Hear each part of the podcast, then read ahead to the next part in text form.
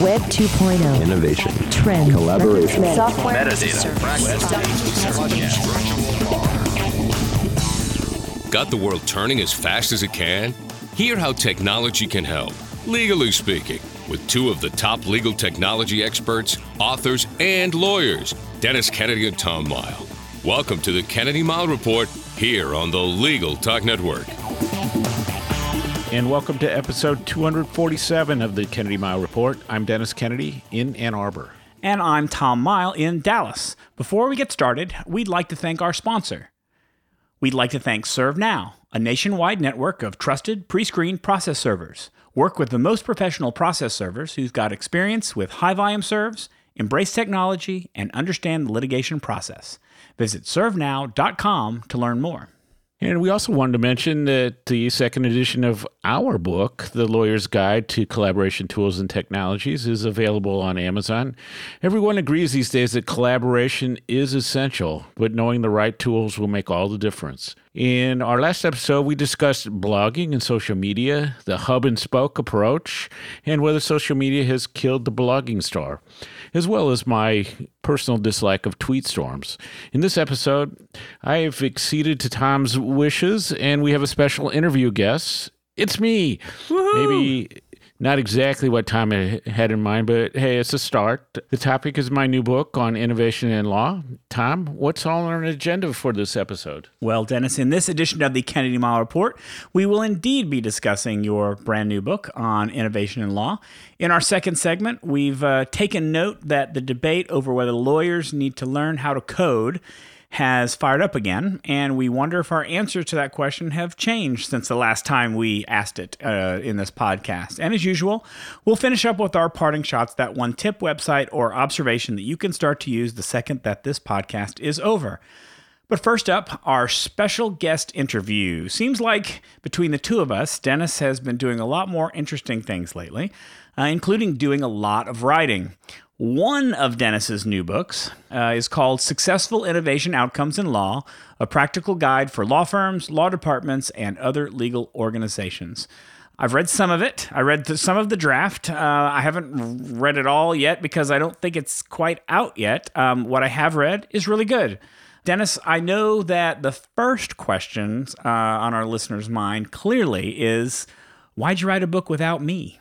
You know, it is really hard to believe. And although my usual, my other co-writer is is uh, Allison Shields, but uh, you and I, uh, I'm not saying that we won't write another book. We've actually been talking about it, but we had just finished the collaboration tools book, and we had some other projects. But you know, sort of events got in the way, and uh, um, I didn't expect to write a book myself, but it just sort of appeared in front of me, and uh, and I went ahead and did it. Um, and I will let you know that uh, I did. I just got before we started recording an email from my book designer with the final files that I will be uploading to Amazon. So uh, if if I do things correctly, uh, the book will be available by the time people are listening to the show. Oh, excellent! Well, breaking news. So let's start about the topic, the topic of innovation. Um, why did you choose that as the topic for your book?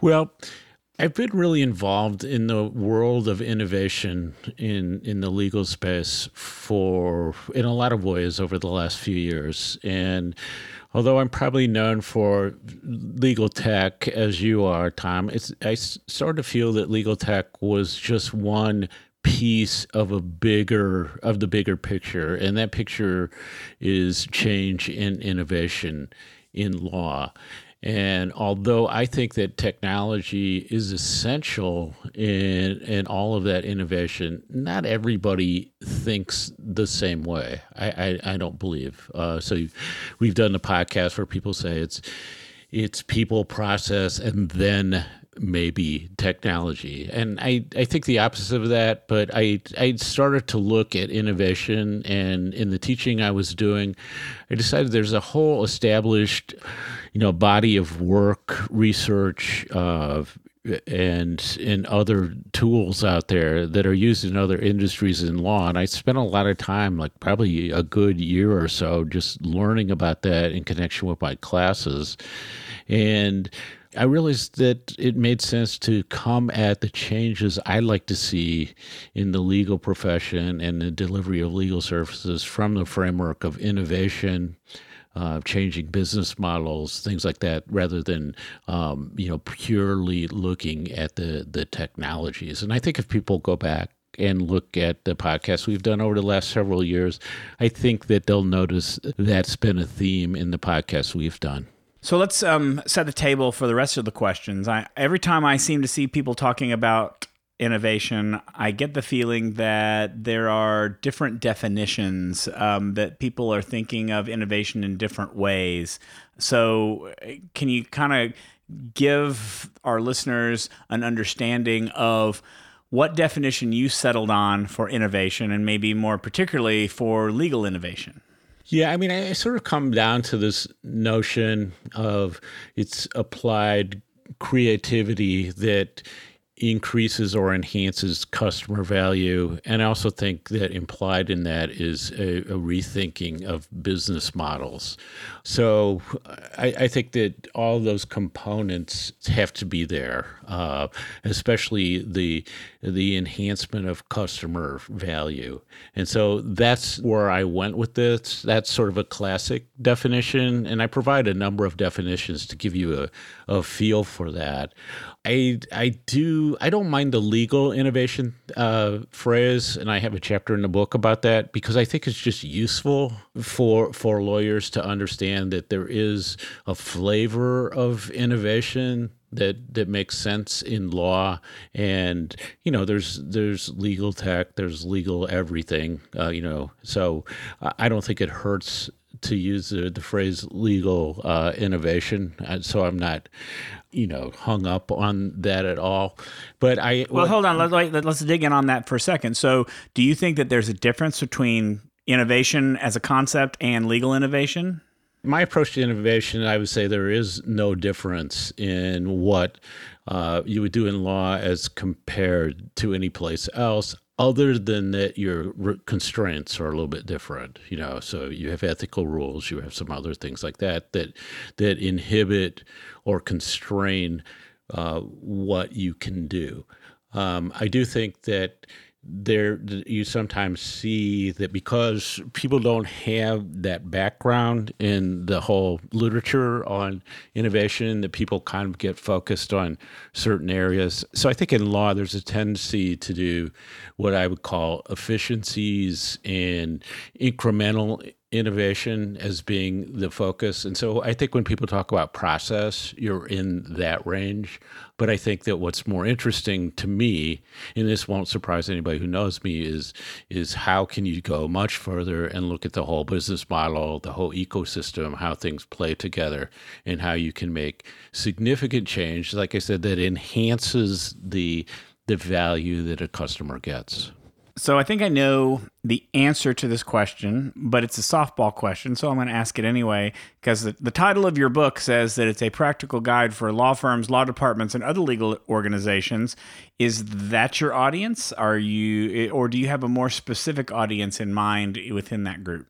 You know, it's funny. Like the last thing I did on the book was I had this debate with myself whether I wanted to say it was a practical guide for law departments, law firms, and other legal organizations. And the more law firms I talk to, I actually think my audience is really the law departments because I think they're driving more innovation than than law firms, and because law firms still to me seem very resistant.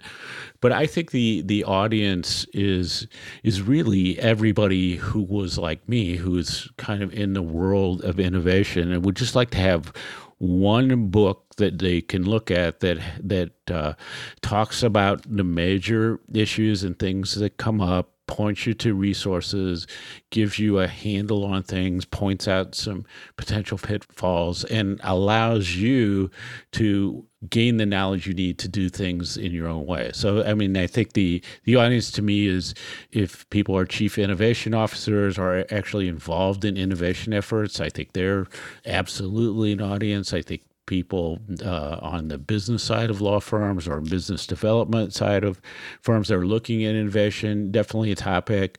I think, uh, you, you know, I said law departments, especially. I think that clients who want to see more out of their law firms may see some benefit in this book. And then I think anybody involved in anything that they consider law 2.0, let's call it, or new law, will find uh, some uh, information and questions and, and other things of, of value in the book. So that's really the audience. So I'm, I'm just trying to help the person who is working in innovation and sort of feels that they're they're alone they don't know exactly where the resources are i just kind of want to give them the the help they need and the guidance that they need um, so that they can go and accomplish as much as they're able to accomplish so I'm going to stick with the title here for a minute and ask. Uh, I, I, remember that when you asked me to take a look at this a while back, um, the title actually had a different name. You were calling it a legal innovation playbook instead of a practical guide. What was it that made you change your mind and, and go away from the playbook idea? Well, I think this goes back to the notion of sometimes, and you alluded to this a little bit, but sometimes people will be talking about innovation in law or legal innovation like there's the one true method or you know the one true approach. And so i wanted to move away from that notion. And then i decided that there are a lot of ways to do this. And to write the playbook was you know sort of meant like oh here's the recipes and here's how you do things and here's step one step two step three. And to me, I just want to to guide people to be and help them be as creative as they can be. And I think that what what you're ultimately judged on on innovation um, is the outcome.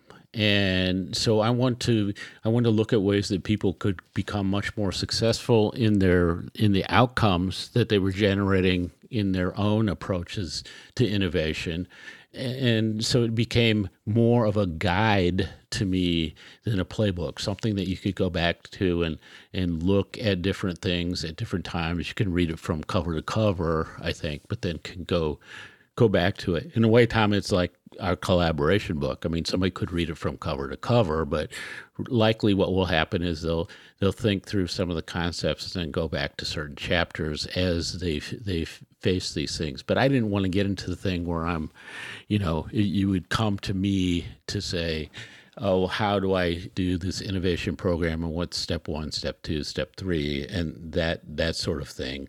Uh, I want to say like more, how can I actually help you develop the program that works best with your people in your organization? And so that's, I just moved away from the the playbook thing because that was not really my focus. I'm, I'm not really that interested in facilitating design thinking sessions and in, you know some some of those things. It's like more like a a higher level sort of guidance. So that that explains the uh, the the change in the title. Let's talk a little bit about kind of the the get into the meat of the book. I noticed that you the approach you take to innovation is something you call a portfolio approach. Can you um, can you kind of explain what you mean by a portfolio approach to innovation?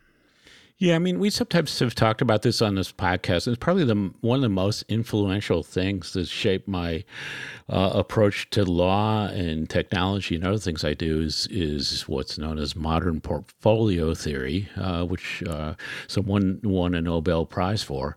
But we we usually think of that in terms of our investment portfolio. So we know that we want to have a diversified investment portfolio. It needs to balance uh, in in accordance with our own risk tolerance, sort of conservative, uh, moderate, and aggressive investments, and it wants to measure our time frame, and that uh, we run into trouble when we're too cautious and when when we're too aggressive, and so we get the best results when we balance those things, and and to me that applies to innovation as well. That if I'm super cautious in everything I do in innovation, I'm not going to see over time uh, a lot of results. Uh, if I'm super aggressive and I just do like a few things, I'm probably, if I'm running that innovation program, my odds of losing my job uh, are, are going to go way up. But if I have a nice balance of things where I'm trying a lot of things, I'm balancing, you know, risk and reward that and and looking at the whole program as it fits together, I just think your results Im- improve so much, and and so I've used the portfolio approach in so many things that I've done, and I think in innovation it is especially makes sense, and it's a great way to to kind of match the organization's risk tolerance um, with what they're actually doing, and I think you can actually get some alignment and and get better results.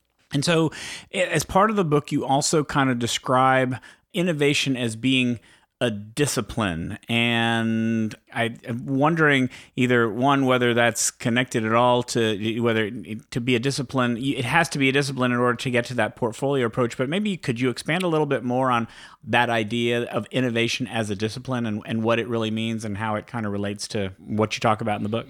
Yeah, I, I think that it's one of those things, and it goes back to the whole, uh, you know, lifetime learning diversity of people involved, all, all the things that I, I find extremely important is that I sometimes people think of innovation as oh, I go in a room and there's post-it we put post-it notes all over the place and we come up with new ideas. Or we're looking for ways to to make a process more efficient or other things like that. So what, what I say is like there are pr- approaches in, to innovation that work, that are accepted, that are used in other industries. Uh, that I think most important for lawyers, those approaches are very customer focused and customers are involved. And I think a lot of uh, what happens in law leaves the customer out of the, the conversation but I think that it's something that can be learned and improved on, and uh, and so that's why I see it as a discipline. So I say if I'm going into the world of innovation, then I'm really taking on a, a subject that I need to get better in almost every day. So I need to learn what's out there, what the tools and techniques are out there, what's changing, how to measure results, um, it just brings so much together. And if you say, this actually is a discipline, and that to get better at it, I need to do certain things. Uh, that you know, keep me learning, keep me involved in conversations. You know, send me to conferences. You know, all those sorts of things happen because I'm not going to get better just by saying, "Oh, I, you know, I'm I'm going to buy more post-it notes to in uh, sharpies to put things up on the wall." Well, and and the book is not about, and I think you we talked about you talked about this a little bit at the beginning of this segment. This book is not necessarily about tech innovation. This is really about business model innovation, which is kind of the whole looking at it in a more, I guess, a more holistic way. Why is that? I mean, I think that you have spent more of your life in legal technology. Why why expand it? Why looking at business model over innovation over tech innovation? Well, I think a lot of that came from my time at Mastercard, and especially in the the time I was with the uh, the digital technologies and labs groups, where we were looking at innovation, and so much was happening around uh, business model. When I've talked in the past about productization of services, when I go back, there's this whole thread that really is about business model, and I think sometimes lawyers say, "Yeah, I'm thinking about business model. It's like, can we move away from the billable hour?" And I'm, you know, like, okay. So you, if you're just talking about doing flat fees, that's one thing. But um, I'm I like to look at radical changes to the business model, and so in the classes that I teach, I say, okay, so there are other business models out there. What can they be applied in law? Can you do products? Can you do subscriptions? Can you do you know information you know again products of, of, of that type as well. Can we sell books? Can we do these other things? And i think it's that business model approach has as i worked on this pulled together so many ideas i've had in the past was the open source licensing approach other things like that to really look and say are we challenging with what we do in innovation the existing business model as well and are we are we looking at the business model as something that can be changed to again enhance the value that we bring to the customer? And so i think that's the issue in law is this big disconnect. And i saw it from being on the in-house side especially big disconnect between the traditional provision of legal services, the traditional acceptance of legal services from clients, and the lack of conversation about how that could be improved in so many ways by by changing to different business models. So, before we close out this segment, let's maybe talk a little bit about the publication of the book. I think you've chosen to do something that a lot of authors are doing these days, which is self publishing uh, to Amazon Direct rather than have a publisher. What made you decide to go that route for publishing this book? Well, what I decided is if all of you know, if ultimately innovation um, and and I I got a lot of this notion from my friend Dan Linna. If a lot of innovation at its core is the scientific method and experimentation, then my publishing should be an experiment as well. And I've been wanting to do self-publishing for a long time, so this is like the the the perfect opportunity in, in a way to try that. So I'm I'm learning that, and it's it's different from working with the publisher. I I had to go out and find a, a book designer and get a cover designed and all of that, and now I got to figure out how to get it up and priced and and uh, distributed through Amazon, which I think should be super easy, but you know, depending on what I learn from that, it's something that I can apply in other cases. And the time from when I, you know, wrote the first word of the book to the time that's available on Amazon is actually very short, and I like that because, time you know, when you write a book, it just feels like it takes forever from when you started to when it actually comes out. And so so that's appealing to me. And it's something i think that once i learn that i can share uh, with some of my uh, you know with you and other of our friends who are thinking about self-publishing. I mean i would guess tom there's what a 95% chance if we wrote another book it would self-publish? Uh, well i guess we'll have to have that conversation. I don't know what that next book would be about, but uh, always willing to talk about it. I always like experimenting, although won't be experimenting for you at that point. Um, but speaking of Amazon, uh, let's wrap it up. Let's let, last question of this segment: Where can we get the book? What's the price for the book? And let's say maybe we're not ready to buy the book yet. Is there anything else we can do or get from you that would help us uh, maybe decide whether we want to get the book or not? So I fully believe that the book will be available when people are listening to this podcast. And um, you know, one of my frustrations with the other books we've published that I've been involved in is is a high cost. So one of my things was I definitely wanted to have ebook version, Kindle version that was very you know nicely priced and reasonable and then amazon also does print and demand uh, paperback uh, that kind of comes along for the ride so i believe unless i change my mind in the next day or so that the the kindle version will be 19.99 and the uh, the paperback version will be 34.99 so sort of in range with uh, what i think people pay for for books of a specialty type these days. So I don't want it to be a $300 book. I want more people to read it. I want to help people. And then I've given people a taste of it because even now you can get a free PDF download of. Uh, uh, it's it's not one tip for each chapter. There's actually a couple more, but uh, there's 57 tips that I've uh, put together as a download, and that's a part. That's a chapter in the book, but it's a free download on my website, and I may do some experimentation with those tips and and send them out as daily tweets. I may do like a, an audio thing. Tom, I know you'll be interested in this. I was uh, listening to somebody talking about how you can do like an Amazon, uh, these Amazon skills in connection with your book. So that's another place that uh, I'll be looking. But PDF download, then just be to Amazon and uh, you know successful uh, innovation outcomes in law in in my name, and uh, you should find it. Um, and uh, I'll be happy if you buy it, and I would I would love the feedback. And like I said, I mean it to be a guide to help people do innovation well and Uh, you know, one of the things I mentioned in the book, I I just want to help people, give them that little bit of guidance that they need to help them, you know, be the hero of their own story.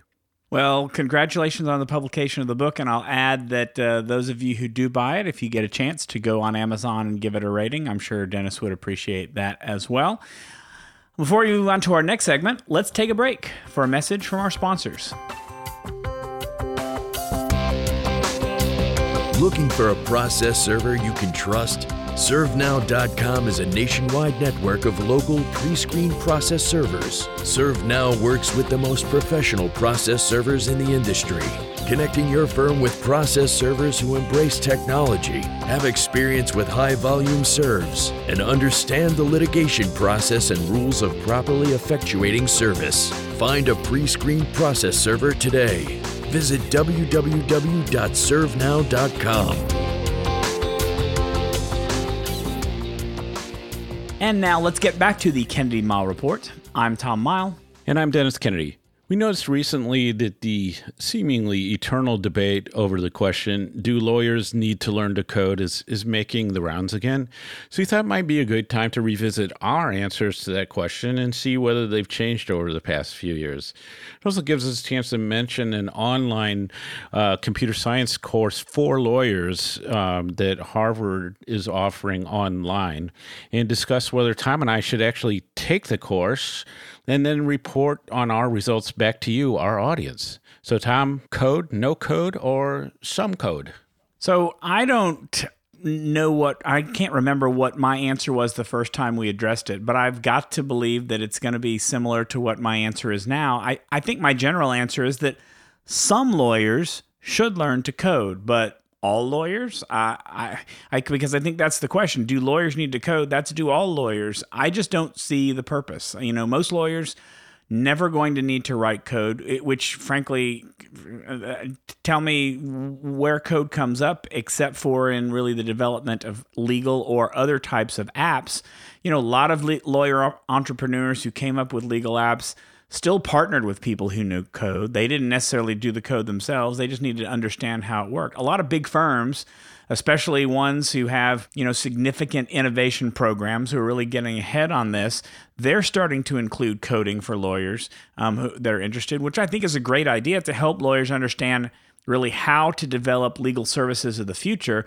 But certainly in those firms, I don't think all lawyers in the firm are required to do it. I think it's available and that people can participate if they want to and be part of that. I do think it's important if we're talking purely from a competency, standpoint, what lawyers should know about. I think it's important for lawyers to understand code and how it works. You know, even from a basic standpoint, I think that's why the Harvard online course is, is a pretty good idea. I, and I think you're going to talk a little bit more. I'll let you talk more about that. But I sort of view this more as a lawyer should understand what code is and associate with smart people who know how to code if their job requires it, kind of thing. If you want to go into an area of law where you're developing new legal products um, or, or, or being on the cutting edge or innovating or doing lots of access to justice, um, coding definitely should be part of your education. Whether you're in law school now or a practicing lawyer, you should be getting into coding. But I, I think it's a little much that all lawyers need to learn to how to code to be successful as lawyers in the future. I just I just don't I can't be persuaded that it's that it's an all type of thing. I think lots of lawyers it would be useful for, but not everybody. Am I off base, Dennis? No, because I would say some lawyers need to learn some coding in some situations, and it's it kind of comes back to my approach to technology competence. You know, there's you got to figure out what it is that you're doing, and um, so in the abstract, does it make sense for uh, you know somebody who's a, a lawyer never going to run into to learn some coding? I mean. Um, in the sense it kind of keeps your brain active and gives you a new skill to learn. Yeah, it, you can make a little bit of an argument there, but I think that as if you say, I have a client issue that involves coding, then then you have to, uh, as you say, Tom, you either have to learn it or get an expert who's going to help you learn enough that you you know how to handle things. And I think that if you're working in the technology area, it's important to understand what is going on. If, if you're working with APIs, uh, you know, other things like that, you kind of need to know how that stuff works. I, I, I think fortunately you don't have to go too heavy into coding most of the time. But if you're working on something that where the coding and how it's done, you know, whether it was copied for somewhere else, you're gonna you're gonna have to need to know some things. And then I also think you can't abdicate um, and say, I don't need to learn coding. You know, I had a conversation with somebody the other day who was talking about they're really concerned about bias in AI. And I'm like, you know, and the algorithms this and the algorithms that. And I'm like, you know, you can't just throw up your hands and say, I'm really worried. So, you know, we can't do that at all. I think you're obligated to try to learn what's going on there so you can you can understand what's happening and have a, a reasonable approach to that.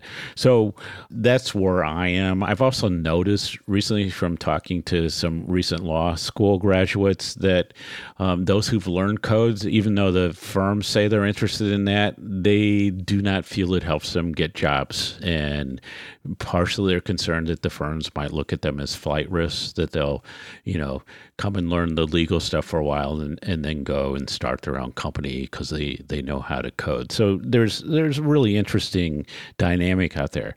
But in the midst of that, I saw and I sent this to you, Tom, that, that Harvard has online course, uh, which is their basic computer science course, but they've fine tuned it for lawyers and it's available for free online. And if you pay $99, you can get a certificate if you complete it. And I think that uh, for lawyers who are looking at uh, becoming more technologically savvy, it's it uh, could be a really good idea, and it's, it's, that's why Tom, we were talking about just doing a challenge where we both took the class and and reported back on our results. But I, I think for some people who took computer science courses, which I did almost 40 years ago, so I'm not saying I remember a lot from it, you can refresh yourself on uh, some concepts, do some projects as, as part of this course. It could be really interesting. If I were a, a, a law student or a young lawyer, I would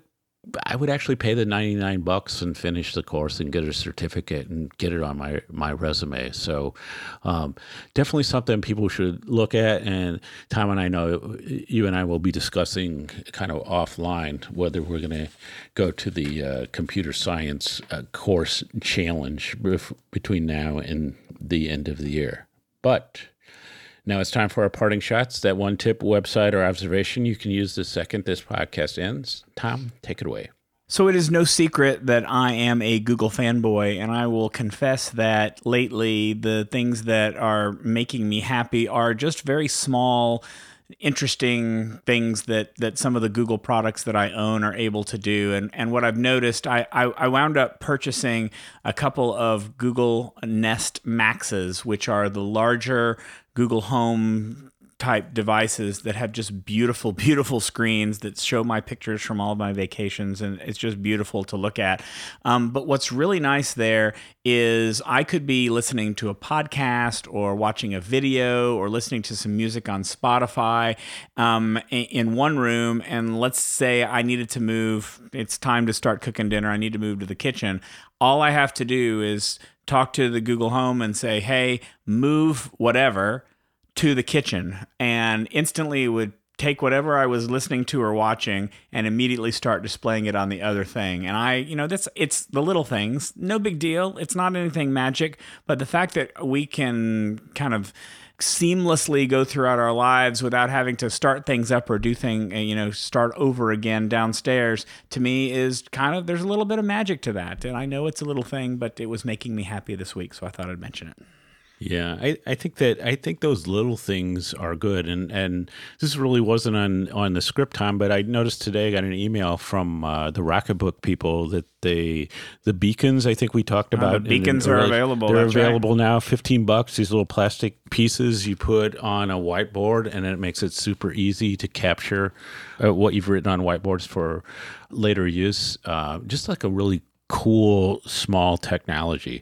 But there were two things I want to mention. Both of them are real quick. So one is uh, congratulations to Dave Winer for who has now been blogging for 25 years at scripting.com. Um, he's also the creator of RSS and podcasting, and somebody who's uh, definitely was a pioneer that that Tom or is a pioneer that that Tom and I followed. The other thing I want to mention is the ABA's Legal Technology Resource Center, um, Women of Legal Tech recognitions are. Uh, program is now uh, the nominations for that are now out now open, so you can nominate people to be considered to be added to the list already of hundred women of legal tech. And that will be decided, I think, at the end of this year or the very beginning of next year. And there will be a Women of Legal Tech Summit on the day before Tech Show. But this is your way to uh, make sure that the women that you know uh, whether it's yourself or others who are in legal tech, uh, get recognized in the way that they should be. And so that wraps it up for this edition of the Kennedy Mighell Report. Thanks for joining us on the podcast. You can find show notes for this episode. Actually, that's a surprise right now. We're working on where those show notes are going to show up. TKMReport.com is not the most reliable place for us to post them, and so we're working on that. So look forward to that, uh, announcement on that shortly. If you like what you hear, please subscribe to our podcast in iTunes or on the Legal Talk Network site, where you can find archives of all of our previous podcasts with transcripts. If you'd like to get in touch with us, you can reach out to us on LinkedIn, or remember, we've got voicemail. Call us at 720 441 6820. So until the next podcast, I'm Tom Mighell. And I'm Dennis Kennedy, and you've been listening to the Kennedy Mighell Report, a podcast on legal technology with an internet focus. If you like what you heard today, please rate us in Apple Podcasts, and we'll see you next time for another episode of the Kennedy Mighell Report on the Legal Talk Network.